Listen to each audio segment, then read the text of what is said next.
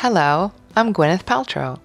Thanks for tuning in to the Goop podcast. Every week, Goop's chief content officer, Elise Loehnen, will be sitting down with provocative thinkers, industry disruptors, and culture changers. I'll take turns interviewing barrier breaking guests as we talk about shifting old paradigms and starting new conversations. Elise's guest today is Bob Sutton. Bob is a professor at Stanford and the author of brilliant books like The No Asshole Rule and The Asshole Survival Guide. Bob once told us, for better or worse, I'm the asshole guy. But of course, his work encompasses a lot more. Bob studies organizational change, leadership, innovation, and workplace dynamics.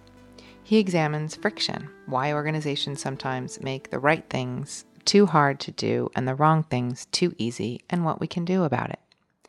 If you're having a hard time navigating office dynamics, or even if you're just in the middle of an unpleasant encounter with someone in your life, you're going to get a lot from hearing Bob talk today. This straight out of the research on self-awareness is the is is we can't I would be very wary of one's own opinion of oneself that having people in our life who can tell us the truth and we can listen to is one of the most precious things. Okay, time for today's chat.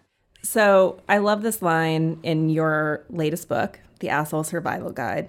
You said, even if you are a winner and an asshole, you are still a loser as a human being in my book.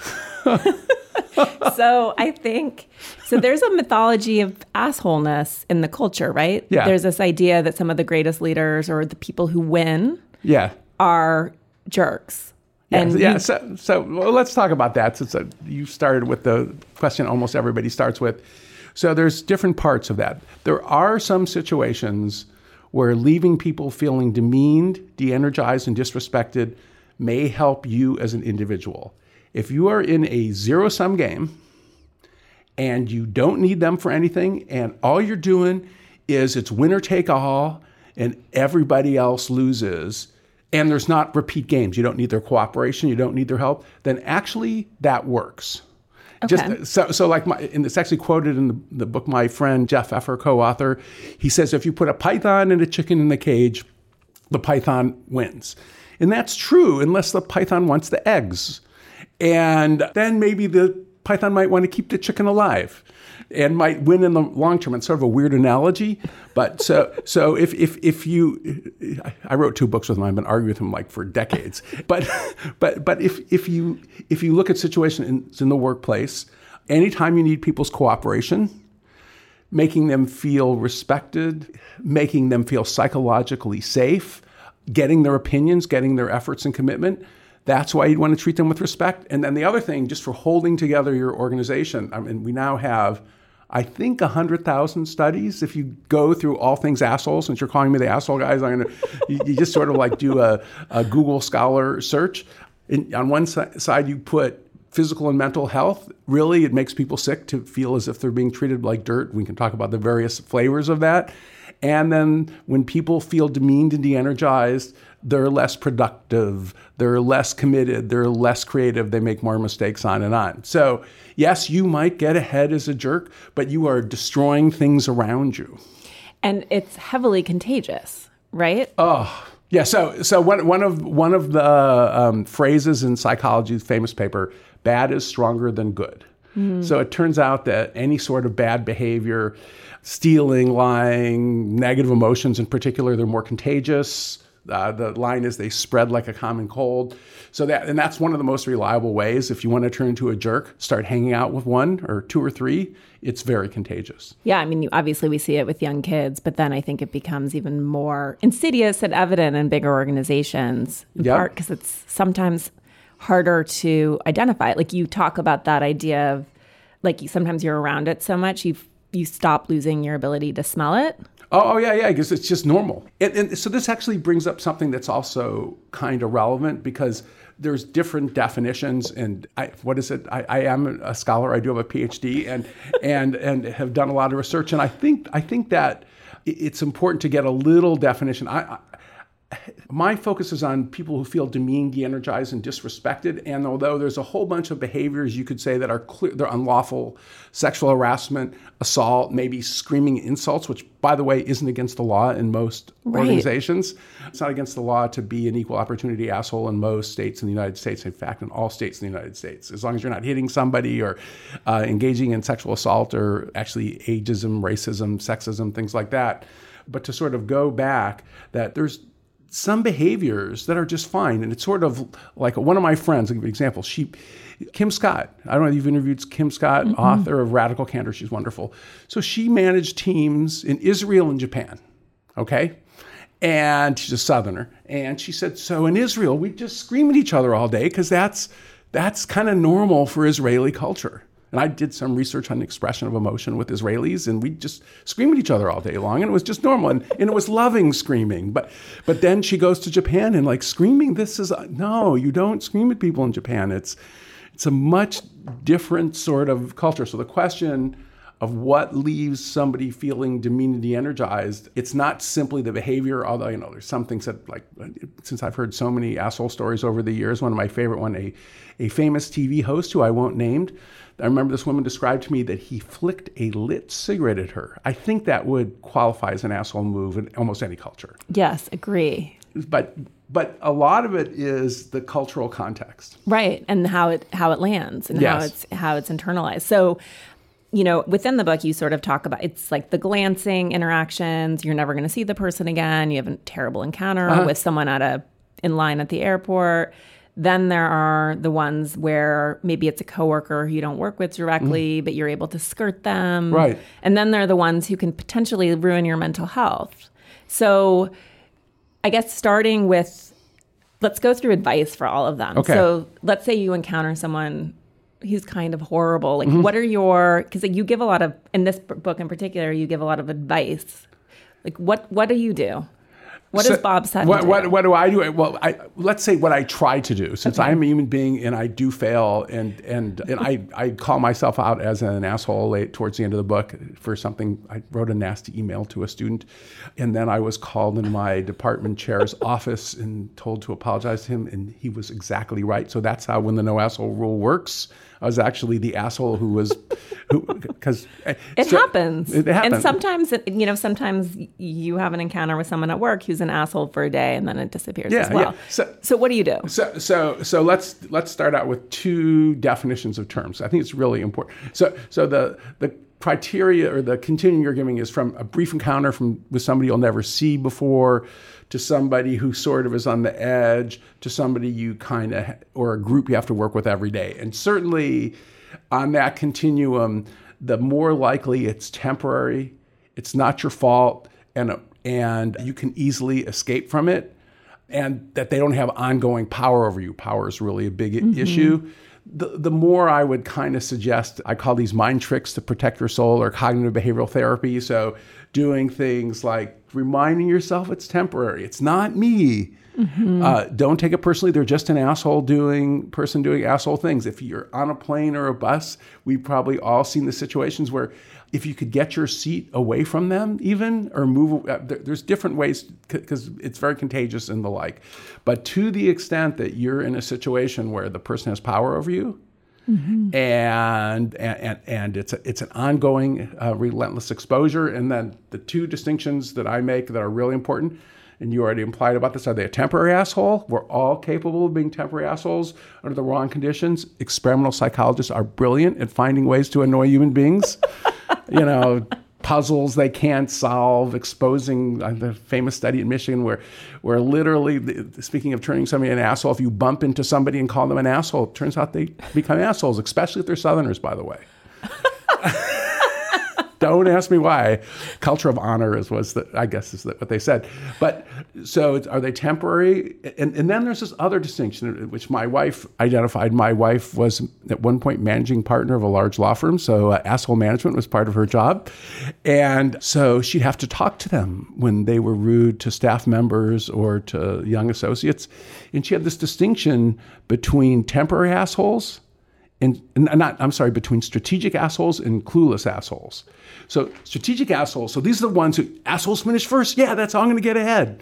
And then the clueless ones who are more socially inept. Mm-hmm. That and they don't realize it that they're or they're just so focused. They're so and, and and so my wife Marina used to always say that the the strategic assholes were actually easier to deal with because if you could convince them it was in their best interest. For example, their pay was going to be docked or people were saying bad things about them behind their back that they, they were more likely to change their behavior. But the ones who didn't have the social skills Yeah. um, or the focus actually were more difficult and would actually feel especially terrible.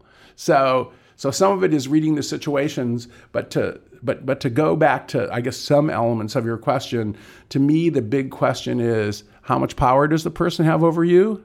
And in some ways, how much what what are your options can you get out? And that's where I really look at this situation. So, so if they have a lot of power over you, then uh, you got to be sort of careful because it, it, and, and the evidence basically is is if you document and if there is a posse, you might be able to fight back against a boss. And the better documented is that the extreme case in modern times, uh, I talk some about sexual harassment and assault, but I'm talking about mostly legal assholism.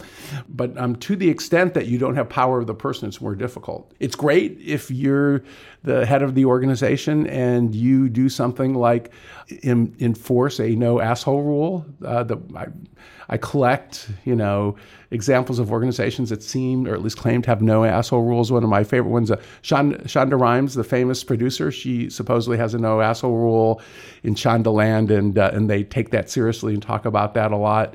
The late Anthony Bourdain is somebody who claimed mm-hmm. to live by the no asshole rule. So if you espouse it and you have it, and you have the power, you might be able to um, yeah. enforce it. It makes good business sense, particularly because it is so so infecting for so many people. I mean, beyond the people who feel victimized, it's no one wants to work there, right? Yeah, yeah so, so it is interesting in, in, in terms of business sense.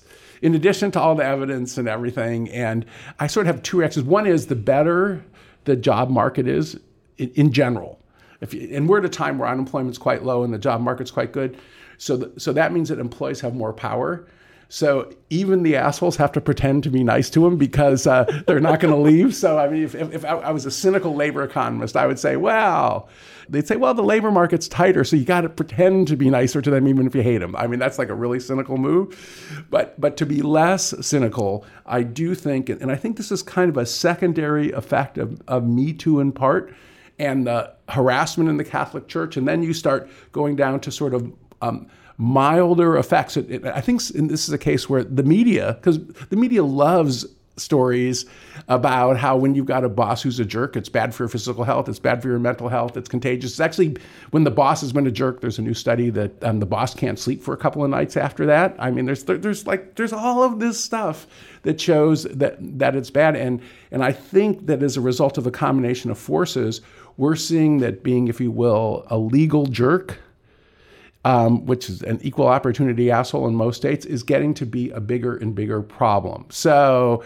although some of the harassment that happened at Uber was unlawful, probably. Um, in general, that was a really, really nasty culture under the last CEO, Travis, and they really are trying to change the culture. Uh, so you're starting to see, to me, some signs that it's viewed as more of a business risk. Right. No, it makes sense, and I think obviously culturally, I think people are are tired of it, right? Like in a way, we get we're getting enough of it right. everywhere else. Like let's preserve some humanity at work, and then and also because it percolates down, right? It and it, it it it affects how you affect people on your way home, how you treat your children how you treat your husband or wife. Yeah, so yeah, so so this notion of to your point that, I mean the, the old the redirected aggression. It's like a Freudian thing. Like I learned that like in like 1970 or something when I was a psychology major. But you know, it's like the boss yells at the guy. The guy comes home. That uh, the classic sort of you know 50s household. He he yells at the kids and the kids kick the dog. Well, actually, empirically, that seems to happen. That that when those of us face nastiness at work, we tend to take it out on those who are around us. So, in the research, what's the if you're not in a power over situation, if you're mm-hmm. you're you're able to sort of distance yourself. I love sort of the research in the book about how we have far fewer conversations with people who are farther away than like 60 feet. Oh, yeah. Once you get away. So, famous research this guy, Tom Allen at MIT, if you get more than 60 or 70 feet from somebody, you rarely talk to them. And if they're on a different floor, Forget it's like it. they, in fact, literally, we're sitting in this building engineering school in, in the Department of Management, Science, and Engineering. Most of it is on the floor above us, and one of the reasons I love my office, and I, and I have just very few assholes in my department, by the way, but I just don't interact with them very much just because they're on another floor. It's just fabulous. Because Yeah. I'm sort of an introvert, so I like to just hide in my office. And you can apply that to anything. The people behind you in the movie theater, although that was a, an amazing retort in the book when you write about how the people behind someone were talking. I don't know if you remember this, and they wouldn't stop talking and they tried glaring at them. And then they waited till it got really quiet.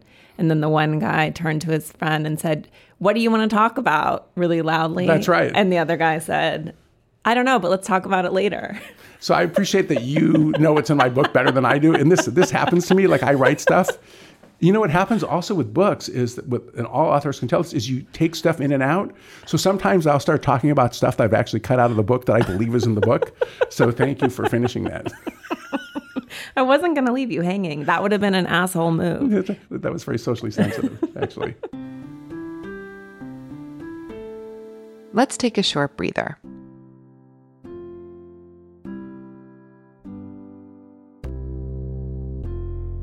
There's a lot of stuff nobody tells you about pregnancy. Here's what I wish someone had told me that I would stop sleeping early on in pregnancy, that I would bleed a lot, both during delivery and after, that you really won't care if you poop on the table. Here's what I really wish someone had told me that a single prenatal pill probably isn't enough, particularly if you are not an immaculate eater. I'm not a doctor, and I've never played one on TV, but after I had my first kid, I met with a functional medicine practitioner who practices in the Australian bush. His name is Dr. Oscar Serrallach, and he's come to specialize in helping women recover after kids. In his family practice, and with his own partner, Dr. Serrallach was finding that women were just not feeling like themselves even a few years after giving birth, which has also been my experience and something that I know a lot of moms I've talked to can relate to. Dr. Serrallach put me on a vitamin and supplement regimen, which the team at Goop eventually worked with him on so that we could make it available to more women. We call it the Mother Load. It's essentially the Rolls Royce of prenatal vitamins. It's ideally taken leading up to and throughout pregnancy, and then some months after, which is pretty easy to do because everything you need is broken up into daily packets. Each packet includes six tablets, including DHA. There's also a multivitamin, a calcium and magnesium tablet, and a dose of choline. It's the jam. I took the motherload to rebuild post baby, and if I ever had another kid, I would take the motherload the whole time.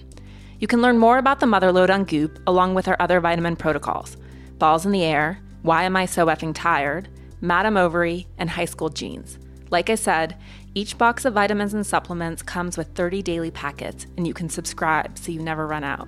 If you want to go ahead and order a box of the Motherload now, we'll include a second box on us. Just go to goop.com slash motherload podcast and enter promo code MOTHER. That's goop.com slash motherload podcast and use promo code MOTHER to get a 30 day supply on us.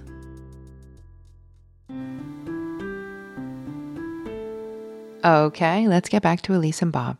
So, going back to this idea of how we learn to live with things, Mm-hmm. is it does it actually adjust our reality? Do we just become so habituated to it that it's it's just we think that that's normal, or we're so invested that we don't extricate? so, so, so if you look at research on situations where people encounter repeated abuse, so Mm-hmm. research on on bullying, good uh, U.S. national surveys, sort of thirty or so percent of the time for most of us we'll have a period of time where we feel like we're bullied in, on an extended basis maybe 10% of the workforce at any one time.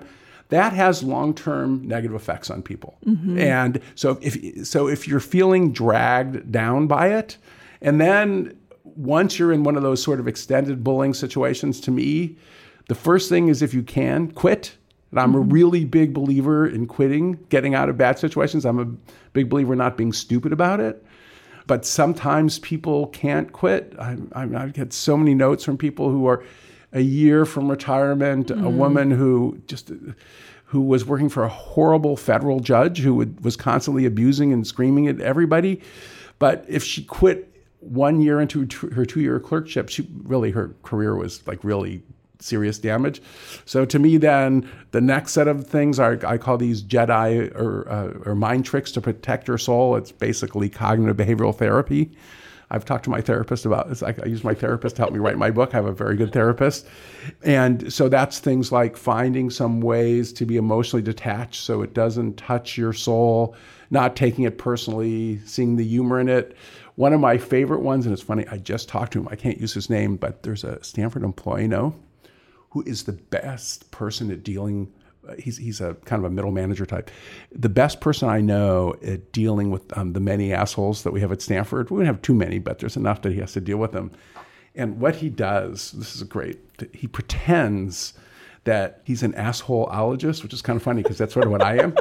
and that, and when somebody starts acting out and being abusive, he tells himself how lucky he is because it's like a, specimen. Like he's never actually seen this kind of behavior close up. And if you think about that, that's one of those sort of like emotional distancing strategies that that you're like looking at the specimen behind the glass. So, so that's one set of strategies. The other kind of strategies is to just to limit contact with them. Mm-hmm. Uh, and I talk about lots of examples of, of, of, that in the book, being slow to respond, literally mm-hmm. finding out what their schedule is. One of my favorite ones, which I've actually heard of a lot of examples of is uh, the, the, classic thing is sometimes bosses will be temperamental and sometimes the executive assistant will alert people it's a bad day to meet with the boss so you can use social networks. And then i do encourage people to fight back but not to be stupid about it. Yeah. so so fighting back is if you have less power you need a posse. As i've said you need documentation and then you need to find somebody more powerful who often supports you. Unfortunately, many times it is not human resources. Human resources is often there to protect the people who, have power, not uh, necessarily the people who, who are abused. But if you look at if, if you look at situations where people have toppled the boss, they tend to join together. They tend to have it well documented, and then they find tend to find somebody a university president. Yeah, I love that idea of getting curious and becoming sort of a clinical researcher. Like, what's yeah. driving this person? What are they achieving? My what I like to do, I think I learned this from my brother, is when someone's being really obnoxious, then I pretend like I didn't hear. Then I ask them, I'm like, "Oh, excuse me, like, can you repeat that? I missed that." And just oh, like sometimes the act of oh, repeating oh, that's it, passive aggression. That's really effective passive yes. aggression. And you know, when they have to say it again, I think they that's when they start to become. Well, that's brilliant. That's a new one. So oh like, God, let's write another book. I've I've had two abusive bosses in my career, which I feel fortunate about because I feel like a lot of people encounter a lot more of that. Uh-huh. The first time I had to get to the point of walking because I was like, why am I in therapy for right. like a panic disorder? I need to get out of here. And it was the it was my first job, and so I didn't know. I'd never found another job. And then once I learned how to do uh-huh. that, I knew I could get myself out of any bad situation. So I'm totally with you. I think so, if you can, you bounce. But so good for you that you quit. Yeah. I mean, I mean because uh, some to your point, I think people start thinking that it's normal to to be sick and upset um, all the time. And there's there's other reasons that you know people may have mental health problems. They may have other sources of stress um, that may make them cra- crazy. But I mean, the evidence is that if somebody is leaving you feeling demeaned and de-energized every day, whether it's because you're thin-skinned or they're treating you like dirt or some combination of the two, it's probably best not to be in this situation. Exactly. And I knew enough at that point. I, I from again posse uh, and from observing behavior to know that I certainly wasn't alone, mm-hmm. um, which was enough for me to understand like um, what's my part in this. Uh-huh. Maybe I don't have as much of a part. I need to get out of like I don't own this. I need to get out of it. I do have a certain responsibility to right. myself. So, and then the second time, I prevailed, but you know, I had to go to the mat. I had to pay a price for it but so, so, so it is interesting. There's some there's some newer research on bullying bully bosses, abusive supervision, and the general argument was, well, you don't fight unless you're going to win. But there's some hints that if you fight, whether you win or lose, although I do recommend having a, an option, that because it makes you feel as if you have control over the situation, that fighting back might um, have positive benefits, especially to me if you're somebody who doesn't ruminate a lot, would probably Totally. be good. Or for me, it was knowing that I had options. So lining Yeah. up options and then being in a position to say, like, I will go to the mat for this or I will go, but I'm not going to stay. Oh, I'm not going to stand here and let it happen. So that worked out. And I knew I could walk. So for me, that's what I need. That's a safety net. Um, that's pretty cool. But it's amazing how many people experience this. And it is totally paralyzing. Mm-hmm. And particularly when you feel like your livelihood is at stake. At what point, and you talk about this a fair mm. amount too, and and again, in thinking about like what part do I play? Uh-huh. At what point are you, do you sort of coach people to look in the mirror and turn, like if they continue to be in the same dynamic at some point, is it them? Like, what are they? Well, so to me, there's two there's two parts of that. Okay, so so if, if you're feeling as if you're being consistently abused either by one or multiple people, it's they call that mobbing in the in the mm-hmm. especially European academic literature. To me, there's two parts of the equation. The first part of the equation is that if you are, for whatever reason, feeling demeaned, disrespected by how people are treating you at work, it's probably not a good situation, and you at least, at least need to develop short-term coping styles. And we've talked about some of some of these things, seeing the humor in it, distancing emotionally, uh, distancing physically. But then there, to me, and then possibly looking for other options. But then there's a second part, which is that it is entirely possible that uh, that it's all or part of your fault. And and this is uh, you know one of the lines I use in the book, which is a whole bunch of research on self awareness supports, is that the, if you want to figure out if somebody is an asshole, the last person you want to ask is that person because we all have such bad self awareness. So you know, essentially, what 35% of Americans say they've been bullied sometime in the workplace, and less than one half of one percent said they've been the bully. So something's wrong with that number. So, so the other part of that is to try to figure out ways that you are making your situation worse. So, one of the classic things is that if everywhere you go, um, people are treating you like dirt, it might be that uh, you are throwing the shit at them and they are throwing the shit back at you, and you are just a thin skinned narcissist. So, that's where having somebody in your life who can sort of pull you aside and sort of tell you the truth. And I think I think that that we all know that. I mean, so one example. It's funny because I'm talking to one of his mentees tonight in Silicon Valley. There's a famous guy named Bill Campbell. Bill Campbell. He he did things like was CEO of Intuit, and but but what he was most famous for was sort of being the CEO whisperer. I mean, he was on Apple's board and would go for a walk every day with uh, Steve Jobs, and at the same time, he was working for free, helping the Google team, even when they were competitors. And uh, infamous, famous guy. He passed away recently, and and that was one of the things that, uh, although people say, "Oh, Steve Jobs is an asshole," it actually wasn't that simple. And I talk about this in uh, in the Asshole Survival Guide. Steve Jobs, from all reports, actually got better towards the end of his life, especially after he experienced all the trouble with NeXT and and actually almost went out of business in Pixar and uh, got kicked out of Apple. But Bill Campbell was one of the people who could talk to Steve about his behavior and how he needed to change his behavior and what might be more constructive for him. So, so having people in your life who can sort of give you the feedback, both to call you out when you've been an asshole and stopping you from being an asshole. Another great Bill Campbell story. So this guy named Ben Horowitz. He's the principal in one of our most successful venture capital firms, in Andreessen Horowitz. Ben Horowitz talks about uh, when early in his career he did a large layoff when he was a, a senior executive, and Bill Campbell said, "Okay, what you need to do when you lay people off is don't hide in your office." go, give them a hug, help them carry their boxes out to the car, thank them. And he said there's two reasons. One is there'll be less fear in the organization. And the other thing is it's a long life. You may see them again. so treating them well, well, you, might want to hire them. They might want to hire you. So It's true. So, so that, but, but the general thing that I'm talking about, and this straight out of the research on self-awareness, is the is is we can't. I would be very wary of one's own opinion of oneself. That having people in our life who can tell us the truth and we can listen to is one of the most precious things. Exactly. The ability of someone who can sit in the discomfort with you, Yes. right? Yes, I love that. Sit in the discomfort with you. And and when you're talking about laying people off, like being able to sit in that discomfort with people too is Yeah. pretty powerful. So what's the solution? I know in the back of the Uh. book you sort of outline like how how to be sort of a good boss, right? Like how to build a, a thoughtful organization. So, so to me, there's no magic bullets, but there's three or four things that organizations do that make them reasonably civilized places. One is just having somebody at the top who is self-aware, mm-hmm. and when they act like a jerk, they apologize for it. They, they call out their behavior and the behavior of others. This is woman named Amy Edmondson at Harvard has done a lifetime of research on psychological safety.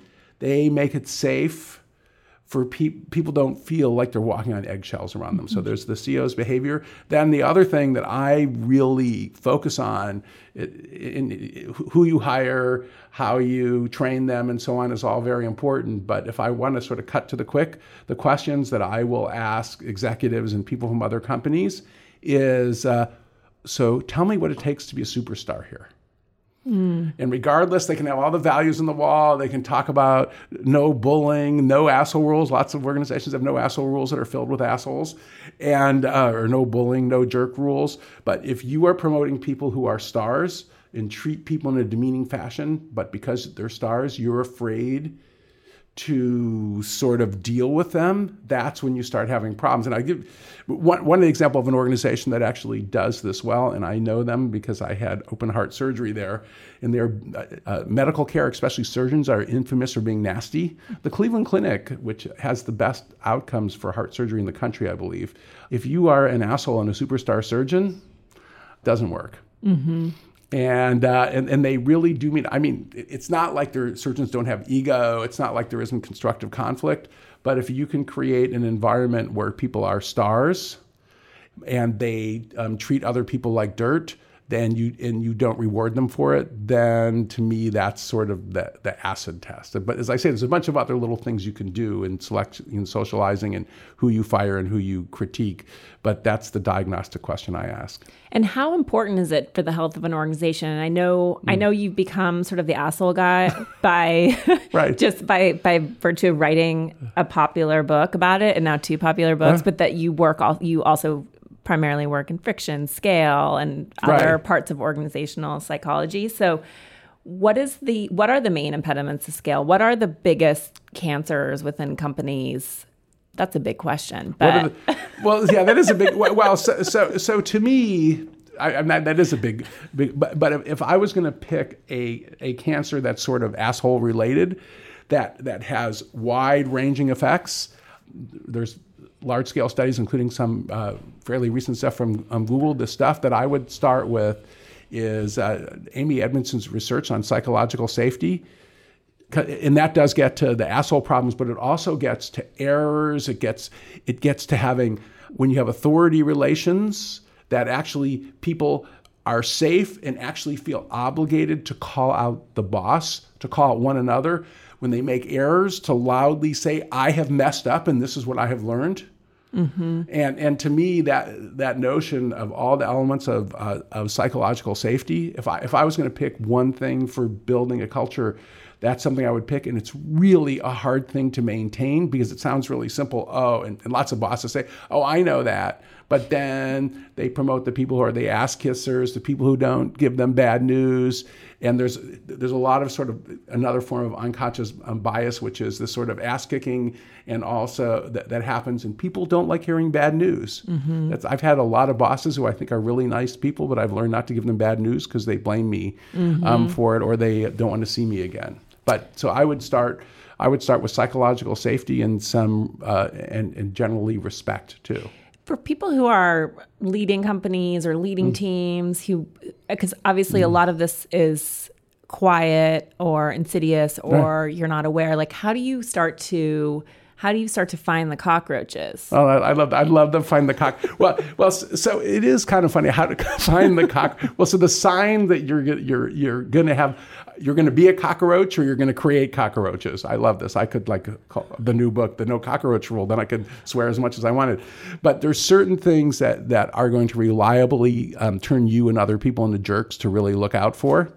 One is just being in a hurry. And, and, and, this is like modern corporate life. You can kind of go down the list. The other one is when there's big power differences. Mm-hmm. That's what you got to be careful about. Uh, this is uh, being physically and emotionally exhausted, sleep deprivation, absolutely terrible. And then the other thing, which you got to be careful about, is that when somebody doesn't have power and suddenly becomes powerful, they mm-hmm. also are likely to turn into a jerk. So to me, those are and then of course just being around people who are jerks it's very very contagious. But that to me those are some of the sort of checklists. And and in some situations we, we haven't talked about clients but there's i better not use the name of the firms but there's a couple of professional service firms i know where um, when there's nasty clients sometimes they have the courage to fire the nasty clients. More often what happens to the nasty clients honestly and, and asshole clients out there you should know this there's this thing I call asshole taxes, which is what happens in, um, let's just say, the professional service firms, which I'm not naming, is well, there's a whole range of consultants, and there's the ones who are the great ones and the, the ones who are the, um, the, the, weaker ones. You end up with the worst people mm-hmm. because uh, the stronger consultants have a choice of who they work for. And, um, and then the other thing that happens is that very often you'll get charged more money because uh, that's a way of sort of exacting revenge. So there's kind of asshole taxes in two ways. one is you're charged more, and the other one is you get less competent help. And, and this has happened informally in every professional service firm that I've known well. Well, if only for that, everyone needs to change their behavior. Yeah, well, I don't know, but whether they're going to be aware of it or not to change their behavior is a whole other matter, which is why I you guess know, that's the problem. The, the, problem, yeah, the, the situations that turn us into jerks, it's just everywhere. We need to talk about the most probably pervasive assholism in our that word in our culture, sure. but the ones that you can't see, like the faceless, nameless trolls on social, on you know the people that you fight with in the comments section on the New York Times. What's that, and how do you uh, what do you do about well, that? So we've already talked about some of the things that bring out nastiness in human behavior. And uh, there's a series of experiments that show that when you don't have eye contact with someone, it really it becomes more likely that you will lose empathy for them and you will lose your ability to be civilized. And it kind of makes sense because, like right now, if I don't know if I said something, we're sitting across the table from you, each other. If I said something kind of nasty to you, I'd have to like sort of look at the pain in your soul. Mm-hmm. But when you don't get that, you naturally become nastier. And the thinner the communication and the more incomplete and negative your stereotype of someone is, the more likely we are to be nasty. So, just you know, in terms of my political outlet, I've kind of noticed that uh, being a good liberal dem- Democrat, that I can take sitting on a bar stool next to a Trump supporter and have a. I've had multiple great conversations with them that are really where we're searching for middle ground. We're really trying to be supportive. But any other sort of um, communication, telephone, online, because you, you miss the completeness of them as a, as a human being. Mm-hmm. So the, the main lesson there is uh, if you don't have eye contact with someone, be careful. Mm-hmm. And does it have, you know, you mentioned at the beginning when a boss yells, maybe they can't sleep for days. Uh-huh. When people go online and are nasty or vitriolic, does it impact them. Oh, oh, oh, yes. Oh, oh, yeah. And, Same and, way. And, and, well, the other part about being online, of course, is that we all, um, as a society, are addicted to our phones. So what I happens haven't noticed. is is that looking is is that we get it late at night, we get it during the day, and and you know the the, the big advice I always give people and I give myself is that if you're tired or you're drinking, um, you should turn off your phone and not write anything because I think that those are the t- tired drinking, not having eye contact. It's going to make you nasty. But uh, but the eye contact thing is really a big problem. And and so my friends, I have a colleague here, Pam Hinds, who studies virtual teams and how to do virtual organizations. She is always talking about how when you're having a mediated communication where there's no eye contact, that anything you can do to give the person other context, such as telling them I'm look the view, where I'm sitting, what I had for breakfast this morning, what I'm looking forward to, what did your family do over the weekend? Anything you can do like that to humanize the, if you will, mediated thin interaction tends to lead people to communicate better, especially emotionally, and to have more respect and, and also to exchange information better. So, and, and, and even people who work in virtual teams, just my, like my poor friends who are like, uh, work for companies where in Silicon Valley there'll be seven different locations. Mm-hmm. The senior executives who spend all the time on planes uh, talking to their people face to face, it's ruining their lives, but it's probably the right thing to do from an organizational effectiveness and humanity perspective. I love too the anecdote when you're talking about Churchill and Churchill's wife and the letter. Well, that I remember. I remember that one. You do remember that one. yeah. So so so so so this no this is really important because and, and, I think that you know at least our last president, Michelle Obama, definitely served this role. But but having somebody in your life, even if it's not people in the hierarchy who can tell you when you've been a jerk, is one of the most precious things. So the story is that uh, this is June 1940. So the U.S. hasn't joined the war yet. They're bombing the hell out of Britain, and you know Winston Churchill is like he's kind of losing it, and you can't sleep really deprived. He's sleep deprived. He's in a hurry. he's in a hurry. He's, he's like literally, literally, his, his, life is being threatened, and uh, so his wife Clementine wrote him a note that, among other things, said, "You're not as kind as you used to be." And then the other thing she said, which was kind of like a mini sort of asshole theory, is that if you start um, abusing people, they will be loyal to you. They won't tell you the truth about things that are wrong. Mm. And so she, she, sort of, you know, 1940 sort of laid out a lot of a uh, couple thousand behavioral science studies. But, and, and, Bill Campbell, the Bill Campbell, Steve Jobs, and Bill Campbell, other people's story, that's the kind of thing that Bill did. Is he would sort of have the conversations to make CEOs who are in a hurry, maybe rich and famous, uh, maybe uh, um, you know, sleep, to your point, sleep deprived, powerful, and so on, to turn them into more human people. Thanks for listening to Elise's conversation with Bob Sutton. To learn more about his work and books, visit bobsutton.net. I hope the rest of your day is asshole free. Now to today's AMA. Gwyneth, you often recommend good sleep as an important tenant in your life. How do you make this happen with real life happening? Exactly, Jesse. It's very, sometimes it's very hard. One thing I do every night is I take a hot bath and it really, really relaxes me and grounds me. And I kind of really believe in the power of water and think that just that soak in the bath is so important. And I use our, our G Night bath soak basically every night. It is so potent and so relaxing, and it always really helps me get to sleep. If you have a question you'd like me to answer here, send it over to Goop on Instagram or Facebook. Thanks again for listening to the Goop podcast. I'll be back on Tuesday interviewing an old friend as part of our special relationship series. I hope you get a chance to tune in. To keep up, just hit subscribe. And if you have a chance, please rate, review, and share with a friend. For more info, head to goop.com slash the podcast.